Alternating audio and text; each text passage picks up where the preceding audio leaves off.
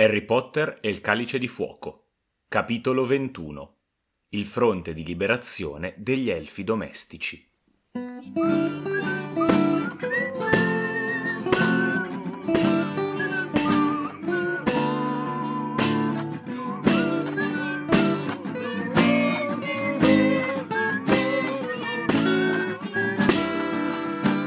Bentornate e bentornati a questo nuovo episodio del Grigoro. Siamo ormai al numero 21.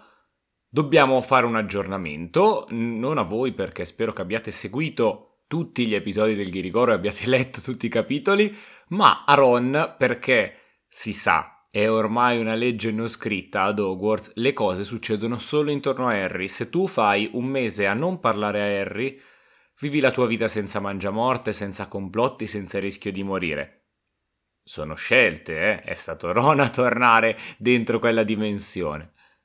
E quindi tocca aggiornare Ron mentre andiamo alla guferia a spedire a Sirius un bellissimo resoconto di ciò che è andata, soprattutto dirgli ehi padrino siamo vivi, cioè sono vivo.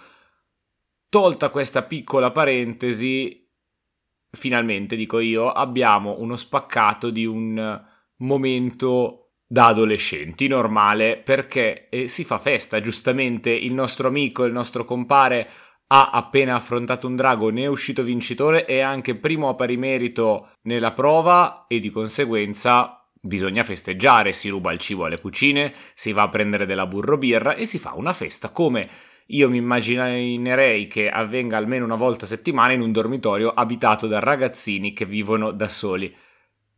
A quanto pare Hogwarts studiano tanto e fanno casino poco, meno male che quindi ogni tanto invece ci si ricorda di essere degli adolescenti. C'è sempre un tocco di magia però anche all'interno delle loro feste, nel senso che dobbiamo scoprire cos'è l'uovo, proviamo ad aprirlo e l'uovo urla, in qualche maniera fa suoni assurdi e secondo me è interessante notare come questo suono tremendo fa venire in mente a ciascuno i propri traumi, possiamo dire così, perché Simus propone che sia il verso di una Banshee e Simus, se vi ricordate, l'anno precedente, quando affronta il molliccio, la sua paura più grande sono proprio le Banshee e ne compare una. Se non vi ricordate bene cosa sia questa creatura mitologica del folklore anglosassone, andate a riascoltarvi la puntata sul molliccio nell'armadio della terza stagione del Ghirigoro. I gemelli eh, sono stati traumatizzati evidentemente da Percy che canta sotto la doccia, quindi sdrammatizzano la situazione proponendo che sia la prova di affrontare Percy mentre canta. In ogni caso, continuano a sdrammatizzare perché offrono a Neville una crostatina canarina dove Neville diventa un canarino e poi fa la muta dopo qualche minuto e capiamo che oltre alle bacchette di gomma, cioè le bacchette finte che diventano polli di gomma o cose varie, oltre alle mumolle lingua i gemelli stanno sperimentando un armamentario di scherzi, in questo caso si stanno specializzando sul cibo quanto pare con le crostatine canarine. Il tempo passa, è finita la, l'euforia della prima prova, continuiamo, arriva l'inverno, vediamo una delle belle descrizioni del tempo e di Hogwarts che ci fa la Rowling ogni tanto per lo scandire, per il passare del tempo all'interno della narrazione. Viviamo un po' di quotidianità delirante, a mio avviso, assieme a Hagrid e alla Kuman a lezione. Nella lezione di cura delle creature magiche arriva anche Rita Skeeter, quindi ci lascia presagire niente di buono, la Kuman invece non viene più oramai presa sul serio in nessun modo da Harry e Ron, che non riescono a stare seri di fronte alle sue minacce di morte, nonostante comunque sei mesi prima la Kuman aveva fatto una vera predizione, forse per quello che non la prendono più serio, perché Harry soprattutto sa quando sta facendo una premonizione e quando invece no. Dopo la lezione di divinazione succede qualcosa che dovrebbe far scattare un campanello d'allarme a Harry e Ron, ovvero non si trova Hermione. Le volte in cui Hermione scompare e non si fa vedere, c'è sempre sotto qualcosa. O non si fa vedere dent- dal cubicolo del bagno perché è diventata un gatto, o eh, viene pietrificata, o c'ha un segreto e viaggia avanti e indietro nel tempo, o sparisce in biblioteca per creare il crepa. E a questo proposito, infatti, Harry e Ron hanno un mini campanello d'allarme e vanno a cercarla in biblioteca. Non la trovano, in compenso trovano Victor Krum insieme a un nugolo di ragazzine eh, fangirl che vogliono i suoi autografi e questo fa un po' passare la voglia a Ron di chiedergliene uno, quindi vediamo che Ron inizia a fare passi indietro rispetto alla sua non è un'ossessione, però diciamo la sua ammirazione per Krum, o meglio il suo fanatismo, ecco, questa è la parola giusta. Mentre stanno tornando al dormitorio, ricompare Hermione, arriva tutta trafelata, non ci vuole dire bene, non si sa perché faccia tutta la misteriosa, anche perché sia Harry che Ron pensano male quando lei fa la misteriosa, in questo momento pensano appunto che c'entri il crepa, la parola d'ordine per entrare al dormitorio era guazzabuglio e la signora Grassa l'ha chiamato perché poi appunto fanno aprire il suo ritratto ma poi se ne vanno, lei fa la prima donna come è, quindi dice ma volete che rimanga qui ad attendere il vostro ritorno Ron o la prende in giro a un livello, cioè aggiunge un livello di ironia oppure non capisce, dice sì sì grazie lasciati, stai lì aperta che poi torniamo. Arriviamo nelle cucine e scopriamo cosa voleva farci vedere Hermione, non scopriamo perché non ce l'ha detto prima, perché se avesse detto Harry, c'è Dobby, c'è Dobby in cucina, Harry sarebbe andato senza fare tutto il misterioso, però vabbè, voleva farci un po' di mistero l'autrice a noi di base. Incontriamo Dobby, siamo molto felici perché lui è felice, incontriamo anche Winky, siamo un po' meno felici perché lei non è felice, ma di base non siamo così affezionati a Winky come lo siamo a Dobby, nonostante abbia cercato di uccidere il protagonista della saga che amiamo più di una volta. E la presenza di Dobby ad Hogwarts ci lascia, o meglio, ci fa aprire una barra due riflessioni. La prima è la riflessione su cosa voglia dire essere libero perché Dobby dice Dobby è un elfo libero, Dobby non vuole stare sotto un padrone, però non è che Dobby non vuole fare niente. Dobby vuole lavorare, a Dobby piace lavorare e lui è andato in giro a cercare qualcuno che lo assumesse per lavorare perché ci soffriva a non fare niente, lui vuole rendersi utile. Allo stesso tempo però vuole dignità, quindi vuole avere uno stipendio e vuole avere dei vestiti per un elfo domestico il tema vestiti è un tema importante, vestiti uguale disonore solitamente. Mi è venuto a mente, sto dicendo un parallelismo che non c'entra assolutamente niente, però è la, la, la, battaglia di Dobby dei vestiti è un po' come il fatto che eh, Gesù sia stato crocefisso e i cristiani hanno come simbolo la croce, ovvero la, il simbolo, tra virgolette, della sconfitta, perché la persona che veneri come Dio è morta, è stata uccisa su una croce, allo stesso tempo però la croce è il simbolo di potenza, perché secondo il cristianesimo Gesù su quella croce non solo c'è morto, ma poi è risorto salvando l'umanità, eccetera. Di conseguenza, un parallelismo che non c'entra niente, me ne rendo conto, ma alla stessa maniera i vestiti che per gli elfi domestici sono un simbolo di disonore, di sconfitta, se ti regalano dei vestiti ti hanno licenziato perché ti sei comportato male, Dobby invece lo vede al contrario, dice Quel calzino che mi ha liberato è il simbolo della mia forza, della mia ritrovata libertà. Io sono libero e sono libero di vestirmi come mi pare. Quindi lo vediamo vestito strano, con un copritegliere in testa, con i calzini addosso. Poi è esagerato Dobby come ogni cosa che fa, perché è estroso, però lui rivendica questo diritto. L'altro diritto che vuole è quello di essere pagato, perché dice sì sì, io lavoro, quanto vuoi lavoro, però voglio che il mio lavoro sia riconosciuto come lavoro e non come un dovere insito in me, perché il lavorare senza aver riconosciuto nulla presuppone che tu debba lavorare per forza. E al massimo se non lo fai sei in difetto, non se lo fai hai qualcosa in cambio.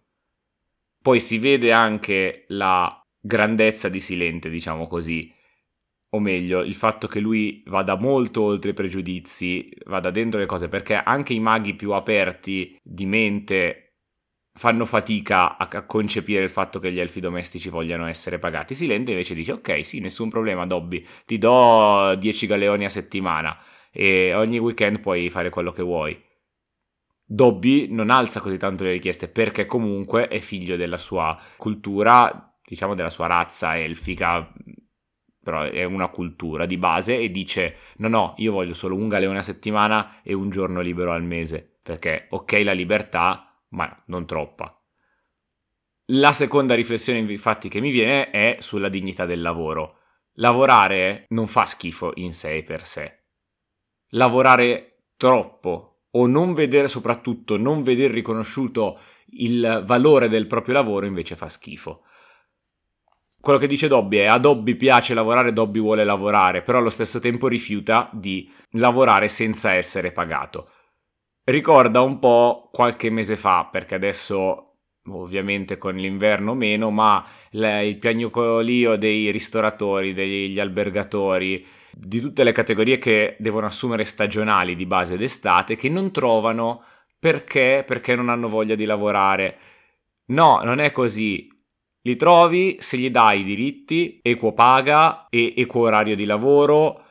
Lo sfruttamento non piace a nessuno, non piace ad hobby, non piace neanche alle persone. È secondo me una bella metafora che ci lancia, non è la fine di questa metafora. Il crepa in generale è una linea narrativa che a me sta molto a cuore perché fa vedere tutti i limiti, i problemi, le possibilità della situazione lavorativa in, in tutti i campi, in tutti i sensi. Harry Potter o meglio, il mondo magico è una grande metafora della società, è una grande allegoria, quella magica della società inglese babbana.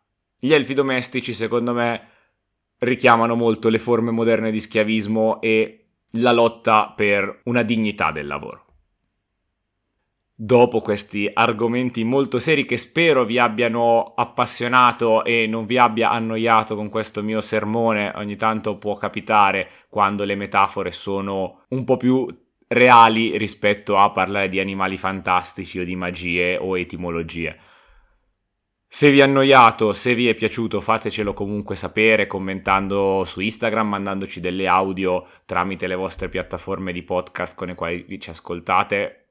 Su Anchor si può mandare un audio, non so cos'altro, se si può commentare. Sicuramente le piattaforme danno molte modalità diverse, siete più bravi voi a capire quali, per comunicarci la vostra opinione su quello che è stato detto o in generale su il Ghirigoro. Ma la puntata non finisce Qui, o meglio, finisce per chi non frequenta divinazione, perché noi ci sentiamo dopo la sigla nell'ora della professoressa Kuman.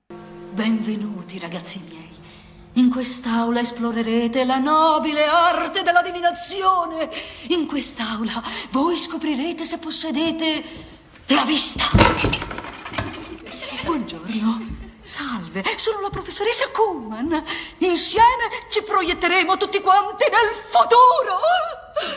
Eccoci, bentornati. Qui non si parlerà di lavoro, ma ci colleghiamo subito col discorso elfi domestici perché Winky, tra le varie cose, dice che Ludo Bagman è un mago cattivo. Ovviamente i nostri dicono, beh sì, effettivamente Crouch non ne parlerà bene perché è uno sconclusionato e non gestisce bene il suo ufficio, in realtà noi sappiamo che Ludo Bagman è stato in qualche maniera implicato nei vari processi durante, verso la fine e dopo la caduta di Voldemort, probabilmente ingenuo, sempliciotto, c'è un po' finito in mezzo, è finito in cattive compagnie, comunque è stato assolto non è un mangiamorte, però sicuramente Barty Crouch ne parla o ne ha parlato all'epoca in termini sicuramente non molto lusinghieri. Collegandoci ai mangiamorte, all'inizio nel ragguaglio che facciamo a Ron ci dice ah sì effettivamente Malfoy ci aveva detto che suo padre e Karkaroff erano molto amici. Si dimenticano che anche Moody aveva dato prova di conoscere Karkaroff la prima volta che lo vede, Karkaroff gli dice tu cosa ci fai qui? Questo è perché sarebbe così poi stato facile fare 2 più 2 col fatto che Moody conosce Karkaroff e Piton e li ha associati, quindi se Karkaroff è un mangiamorte anche Piton c'ha a che fare. Sarebbe stato prematuro, lo scopriremo un poco più avanti. In questo momento Piton è ancora fuori dai nostri sospetti, è solamente un essere umano sgradevole agli occhi dei protagonisti e non un mangiamorte. Sempre a proposito di mangiamorte, prima stavo facendo una grande gaff perché stavo parlando delle reazioni all'uovo e alle urla. Neville dice: Ah, ma sembra una persona che viene torturata, magari ti faranno la maledizione Cruciatus. i genitori di Neville sono stati cruciati fino a che hanno perso il senno, quindi sicuramente quello che dicevo prima che viene fuori il trauma non deve essere un urlo tanto piacevole se uno pensa alla sua paura più grande e l'altro pensa ai, alla tortura con la maledizione che ha torturato i propri genitori. Questo episodio lo chiudiamo qui, rinnovo l'invito a farci sapere cosa ne pensate del Ghirigoro oggi e in generale. Potete farlo commentando i social, facendo quello che abbiamo detto prima, oppure venendoci a trovare sempre qui al Ghirigoro.